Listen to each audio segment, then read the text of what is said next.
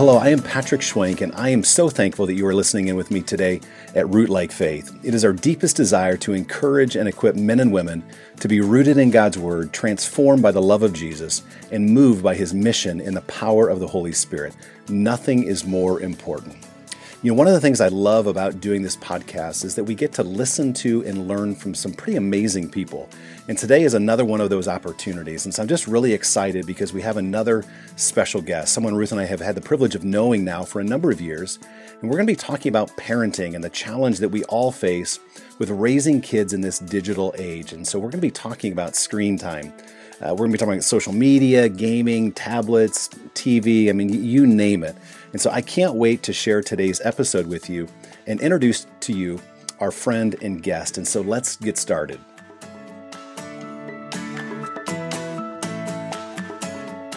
Well, my guest today is Arlene Pellicane. Arlene is a speaker and author of several books, including Parents Rising, 31 Days to a Happy Husband, and Calm, Cool, and Connected Five Digital Habits for a More Balanced Life.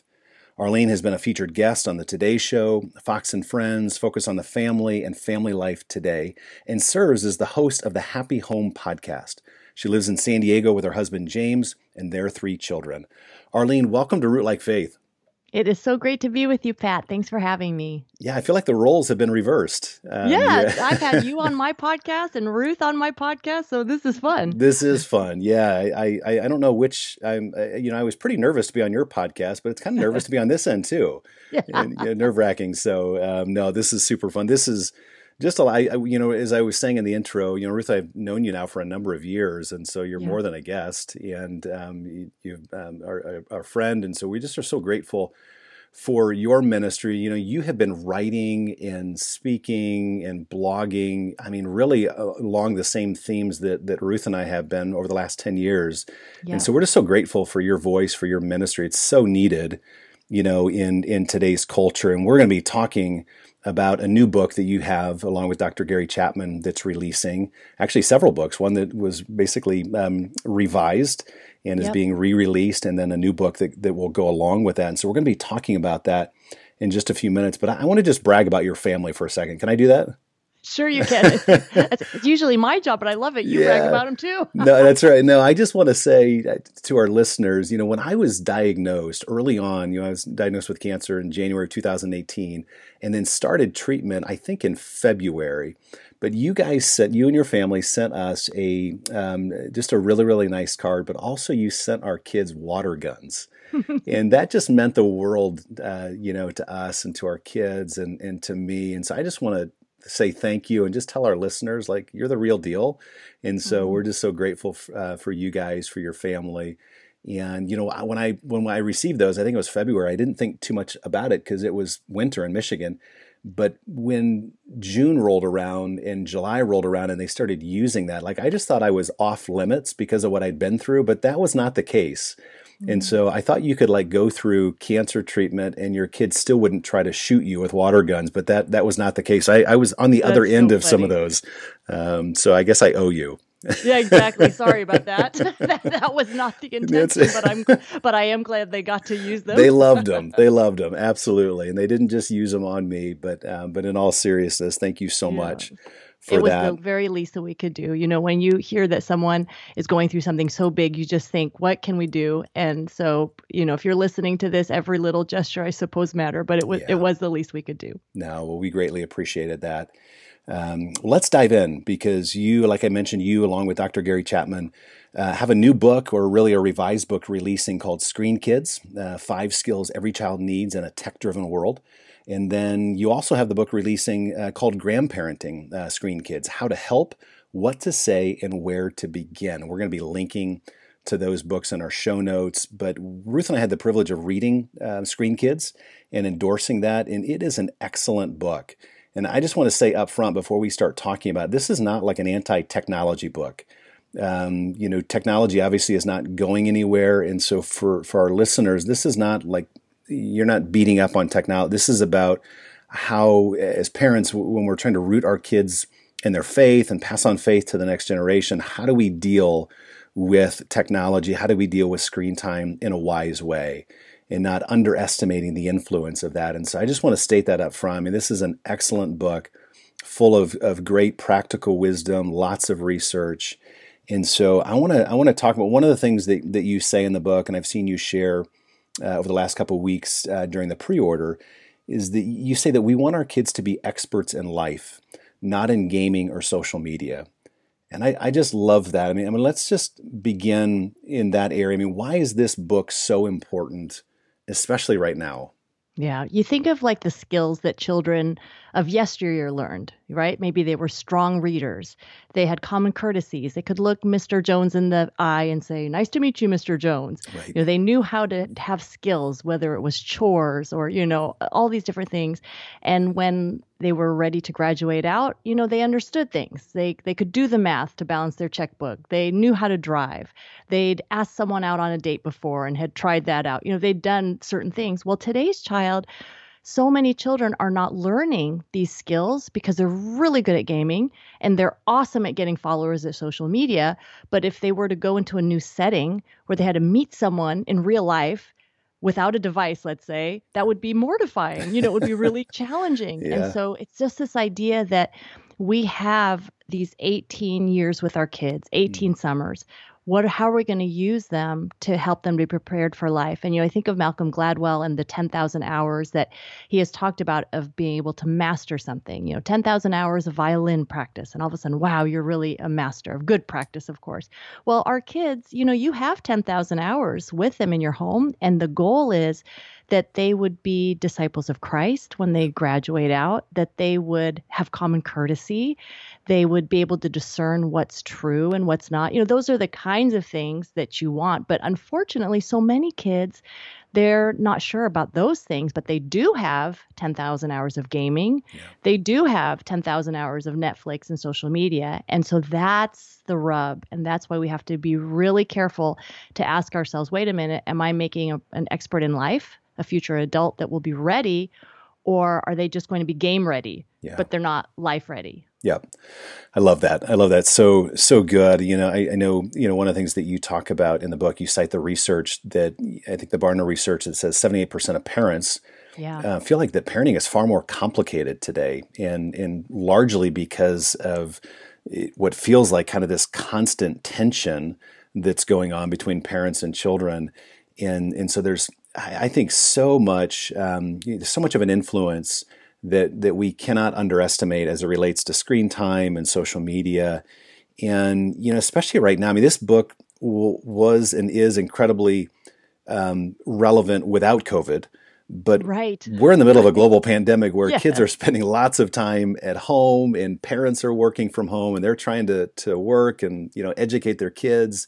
And so like this challenge of, of screen time and how much kids should be playing video games I think just becomes even more relevant as parents are wrestling with, with some of these issues. And so, I mean, how would you encourage? you know a parent right now who's working from home their, their kids are maybe doing you know virtual school i mean how do they navigate that with kids sometimes spending up to six seven hours eight hours you know in zoom classes Absolutely. I have kids in school, sixth grade, ninth grade, 11th grade, and they are sitting in front of that computer from about nine o'clock in the morning till three o'clock in the afternoon. Yeah. And then they're on the computer again for their homework. And I'm like, when are you going to not be frozen in that position? so I totally understand that. And so I think a lot of it is during the day, for instance, lunchtime. Make sure lunchtime you are nowhere near that screen. You are eating nutritious food. Mm-hmm. You are stretching. You are taking the dog for a walk. You're doing something that's active and that's different. Just help your kids to change channels, so to speak, and get off that computer because you know they're going to jump back on.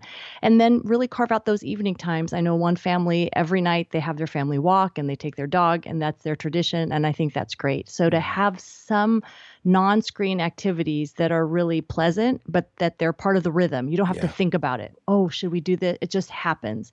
So have those things there in place.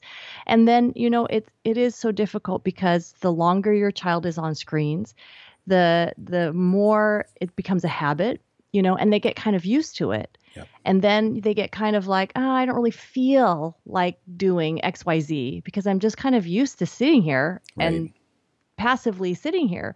And so I think that is the point where the parent has to be the the deterrent, the one that's kind of poking them. Yeah. say, okay, yeah, we, we got to get up now. Right. And and to be honest with you, as adults, we feel the same way too. We don't want to Yeah. go out and do a new activity either. So, but we have to be the ones to say, okay, let's let's go to the lake. Okay, let's go for a drive. Hey, we're taking out the board game. Okay, we're doing the puzzle. Hey, we're gonna write a letter to grandma now. Whatever it is, but we're gonna we're gonna kind of poke at them to do something totally different that's completely offline. Yeah, that's great. I think those are you just offer some really, really practical ways um, to sort of disrupt that that uh, rhythm that we're all sort of in right now because Yes. of COVID. And and I, you know, uh, one of the things that that we um, did for a short time, and we were not perfect at it by any means. You can ask our kids, but uh, you know, we would do like a Sabbath. This worked better, you know, before they started school. But um, we would do like a Sabbath rest from social media over the weekend. And so that was just like a really healthy way for us to disconnect Yes. from screens. And we didn't always do it perfectly. And sometimes I got caught, you know, going on Instagram and Ruth would say, What are you doing? you know, nothing.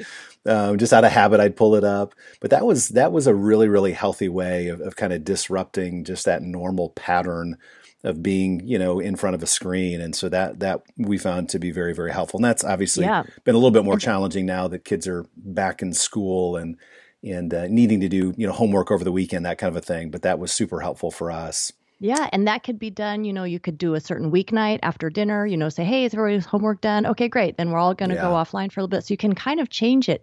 But that idea of a digital Sabbath is so good. And we talk about that in Screen Kids. Uh, and there was an author, uh, William Powers, who did it. And he just, what I love about it was they went offline from Friday night to Monday morning. But mm-hmm. what I love about it is they hated it at first. Yeah. So, you know, you hear these things and you think, oh, you know, like it didn't, it yeah. didn't work the first time, so I'm going to stop. But no, they hated it. And it took a good few months before they said, okay, this is great. Now we actually look forward to the time where we're offline. yeah So don't give up on something just because it doesn't work at first. And it is really good to, you know, when when you get caught doing something, you know, talk to your kids about it. Like Right. see how mom and dad see how we are so, you know, we are compelled to look at this. yep And you can talk about how it's really designed to capture your attention and kind of let your kids in on that matrix and be right Yep. alongside of them in that struggle. And I think that's a strength, not a weakness. Yeah, that's good. Well, again, the book is Screen Kids Five Skills Every Child Needs in a Tech Driven World. So, before we kind of jump in, because, uh, you know, again, one of the things I, I just absolutely loved about the book is the, all the research.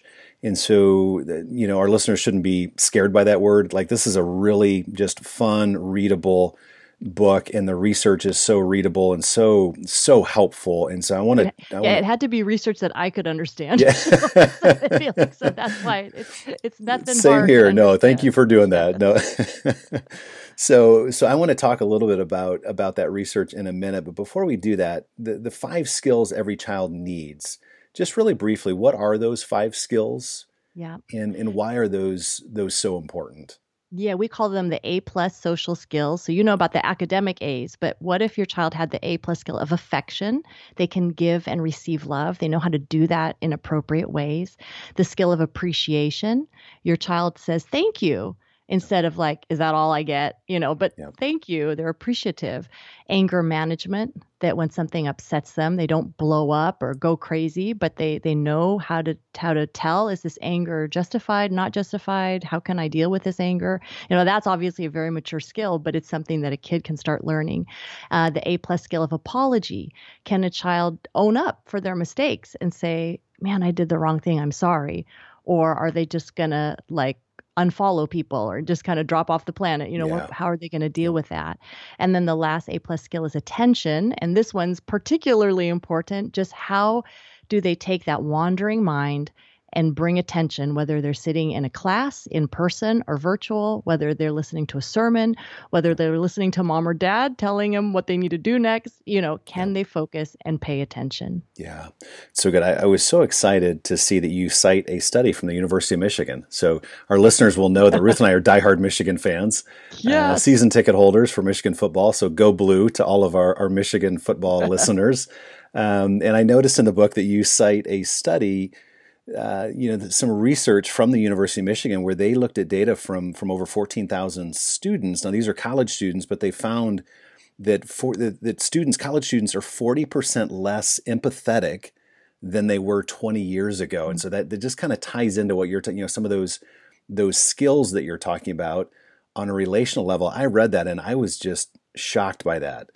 Yeah, because um, it used to be our orientation would be like face to face, like real people. Right. So if someone falls down, you're like, oh, are you okay? Let me help you. You know, but today it's all you're you're online. It's just this little phone. So in my mind, like if someone falls down, you don't even notice because you're yeah. like looking through your email. You didn't even right. see that someone fell down. And then if they did fall down, you like take this little picture, hashtag fall, you know. So it's just different that people are not empathetic towards each other like they used mm. to. And they don't have as much practice yeah. looking at someone's face and seeing them kind of tear up or seeing them get kind of red in the face because they're getting mad. You know, they don't have that practice yeah. because you can't tell those things in texts and posts. And so we're just not quite as good at that. And of course, there's that layer veneer of kind of fakeness on social media that right. you could be kind of every, anything you want to be. So that that real relationship that young people, you know, that's that's harder to come by and I think that's why we see those empathy numbers. Yeah, and how else do you see I mean because that that piece of research was so fascinating to me. And I mean, what what other ways do you see technology, you know, really shaping kids in in a negative way relationally? I mean, you've mentioned some of those already, yes. but what else have you noticed that you that you talk about in the book? Yeah, I think part of it is people are texting instead of talking. Mm. So texting is good to say like I'm at the parking lot, you know, like come pick me up. Like that's awesome. Texting is amazing. But texting is not like having a conversation even if it's paragraphs and paragraphs like like we old people do we talk yeah. into our phones and it makes paragraphs but look teenagers kids they don't have paragraphs they just have like three letters right yeah so that is not conversation and so I think that's a huge thing when you look, let's say, at a, a, cafeteria and where you used to see kids talking to each other and laughing together and all this stuff. And but instead, now you would see kids on their phones. Yep. And they might be showing each other things and laughing at them, or they might be texting a person at the uh, you know table next to them. But that's not conversation, and so we're really unable to communicate in the way that we used to. It's funny you think we're advancing, you know, that right. our technology is so advanced, but I'm sure the letters that high schoolers wrote, you know, 100 years ago yeah. were much more advanced in thought and what, you know, what they're, you know, it, it was yep. much more meaningful than, you know, IDK, I don't know. You right. know, it's just like, it's like, it's so, it's so funny. Our, our technology is so advanced, but our communication is kind of primitive. Yeah. You know, it's, it's, it's very, dumbing us down. Very basic. That's so true. So I think that conversation piece for kids, they need that to be able to obviously meet a mate someday, yeah. to be a parent someday, to have a really thriving relationship with God someday. All of those things are are basic skills our kids need. Yeah. It's so funny. I mean, 20 years ago, I mean, I've been in pastoral ministry for, I guess, almost yeah. 20 years now. And I started out as a youth pastor. And I remember I was probably, it was maybe three years into my youth ministry days. And I remember that's when text messaging came out. And yeah. I remember standing in the church sanctuary and I had just gotten a new flip phone, which was like, you know, like amazing, amazing, you know, and it had text message. And I, I, I can tell you exactly where I was standing when I made the comment to one one of the other pastors, nobody's going to be texting. Like I, this oh, is like this is silly, you know. And now it's it, like what you're saying, like to, to oh, actually funny. call somebody and get them on the other line is is a real uh, accomplishment in and of itself. Yeah, and so. Um, yeah, that is so good. You know, one of the other things, one of the other pieces of research that I thought was really fascinating is just what it's doing to kids' brains. Mm-hmm. And um, you, you, talk about this study that was done by uh, the National Institute of Health, and they talk about MRI scans. You know, they, they found that there's significant differences in the brains of children who reported using smartphones, tablets, and video games more than seven hours a day. Now, I know that some of our listeners are going to go, well, there's no way my kid is spending seven hours, you know, but I think when you start, for, for a lot of families, when they start adding up the amount of time, whether they're in school or they're mm-hmm. playing a video game and then they're on Facebook or they're on Instagram or Snapchat, if they, if they have any of those, like that adds up pretty quickly. Um, and then the research also you, that you cite in the book says that children who reported spending more than two hours a day on screens got lower scores on thinking and language tests. Um, they also said that brain scans showed that kids with a lot of screen time had a premature thinning of the cortex. uh, the outermost layer of the brain, which processes information from the five senses. Uh, when your child is on screens, he is not exercising his five senses in the real world, and that part of the brain starts to decline. Uh, the cortex gets thinner over time, usually around age 60, but that same thinning is happening much sooner now in kids. Of course, I took all of that from from the book, but I mean, talk about that for a minute. I mean, there's something very real that is yes. happening in the brain, isn't there? Yeah, you just have to think that your child's brain is this growing organ and that it really does matter what you feed it. So it's just the same way if your child was eating junk food from morning till night, you know, morning yep. Cheetos, afternoon Doritos, yeah, you know, dinner time Funyuns, you know, they're eating that all day long. Like they're going to have a problem. Right. And the same is true with the brain that if they're getting this constant screen time, and I know it makes us nervous because we think, oh my goodness, we their kids are already on screens like that for school. Right. And so part of it too is just being able to pivot back to not being on screens a whole lot when we do go back to school in real life. So that's one thing to prepare for.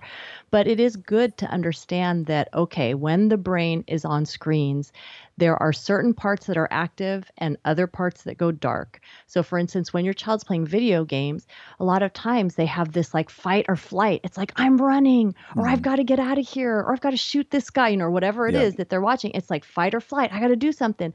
And that blood, instead of going to the prefrontal cortex of the brain, which is basically the part that has, is self control and regulates mood and emotion and all those things, yeah. it, it bypasses that part and it just goes to those primitive functions of let's get this kid breathing. Mm.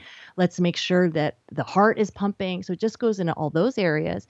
So your child, there's a reason why you're like, okay, could you come to dinner? And they're not responding to you because right. that executive part of their brain that says, I should answer my mother, yeah. or, you know, my dad has asked me to come to dinner for three times.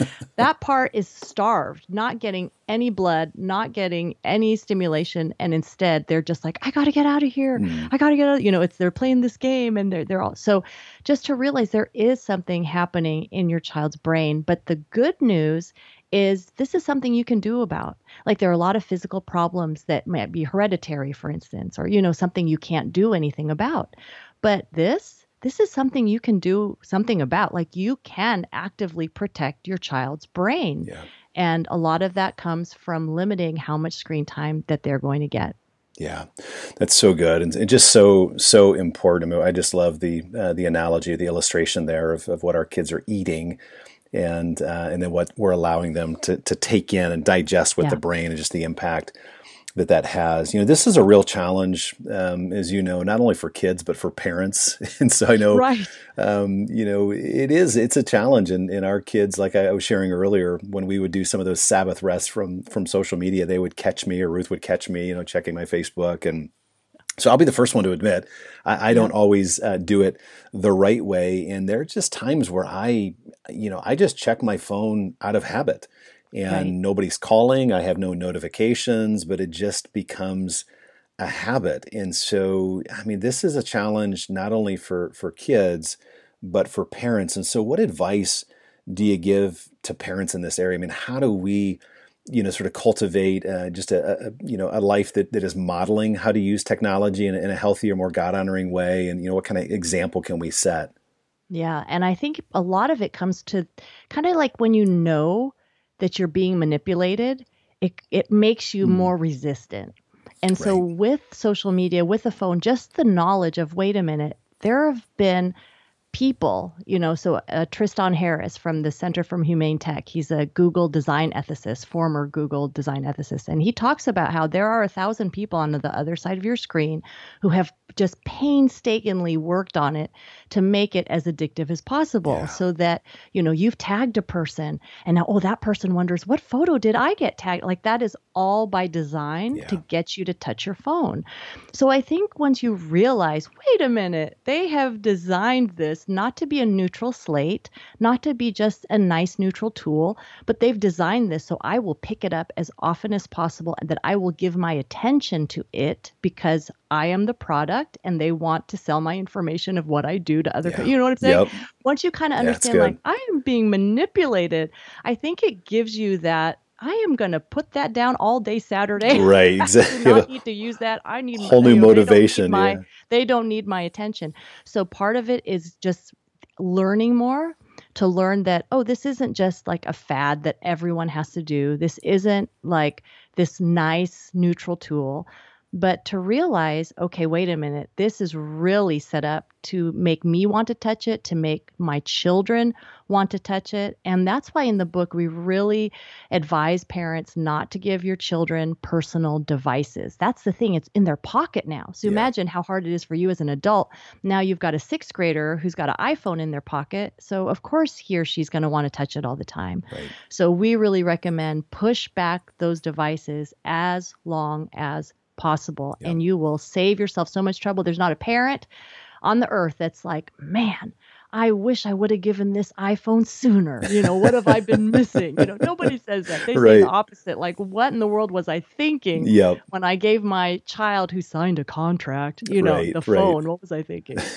that it's so good. And, you know, I, I think that um, we're, we're going to, in just a moment, I think, end with that really practical question of like, okay, yeah. now how do we set some boundaries, you know, as it relates to technology, screen time. Um, but th- you know what you're touching on is it really is. I mean, th- this is I think for families, for Christian families, th- this is a way to really be countercultural.